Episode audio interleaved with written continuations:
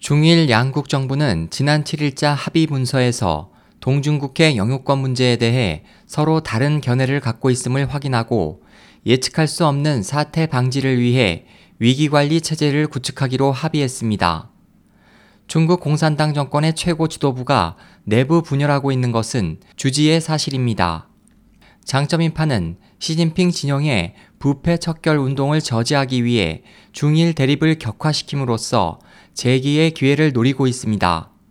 즉, 시진핑 정권이 양국 충돌 과정에서 불리한 상황에 빠지면 장파는 어부지리로 시 주석을 끌어내려 정권 주도권을 탈환한다는 것으로 이전 장파는 이미 한번 이러한 포진을 펼친 바 있습니다.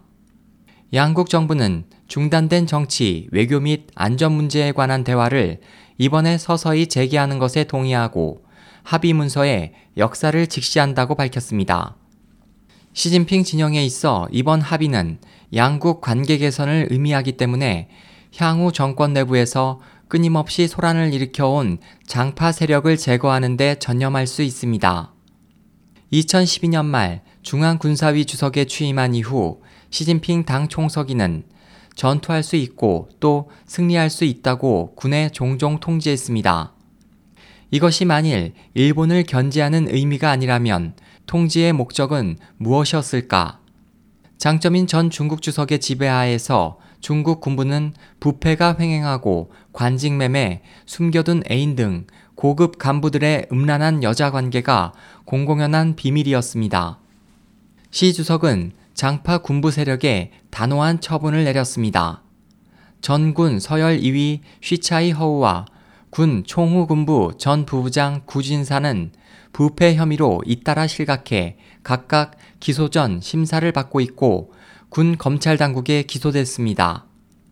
2012년 9월 중국 각지에서 발발한 대규모 반일 시위에서 많은 일본계 기업이 습격으로 심각한 피해를 받았습니다. 일본차 소유자는 공격 대상이 됐고 중태가 된 사람도 발생해 상황은 몹시 혼란했습니다. 당시 시위 현장에는 중국 공산당 정권의 초기 지도자 마오쩌둥과 장파의 젊은 피로 당시 조사 중이던 보시라이를 옹호하는 플래카드가 많이 내걸렸으며 공안, 경찰 당국이 시위에 직접 관여했다는 증거도 많이 나왔습니다. 당시 왕류진 전 충칭시 공안국장의 미국 영사관 망명 미수 사건으로 차기 시진핑 정권을 전복시키려 한 장파의 정변 계획이 발각돼 보시라이 전 충칭시 서기가 실각했습니다. 장파 중진인 저우융캉 전 정치국 상무위원도 위기 상황에 빠졌습니다.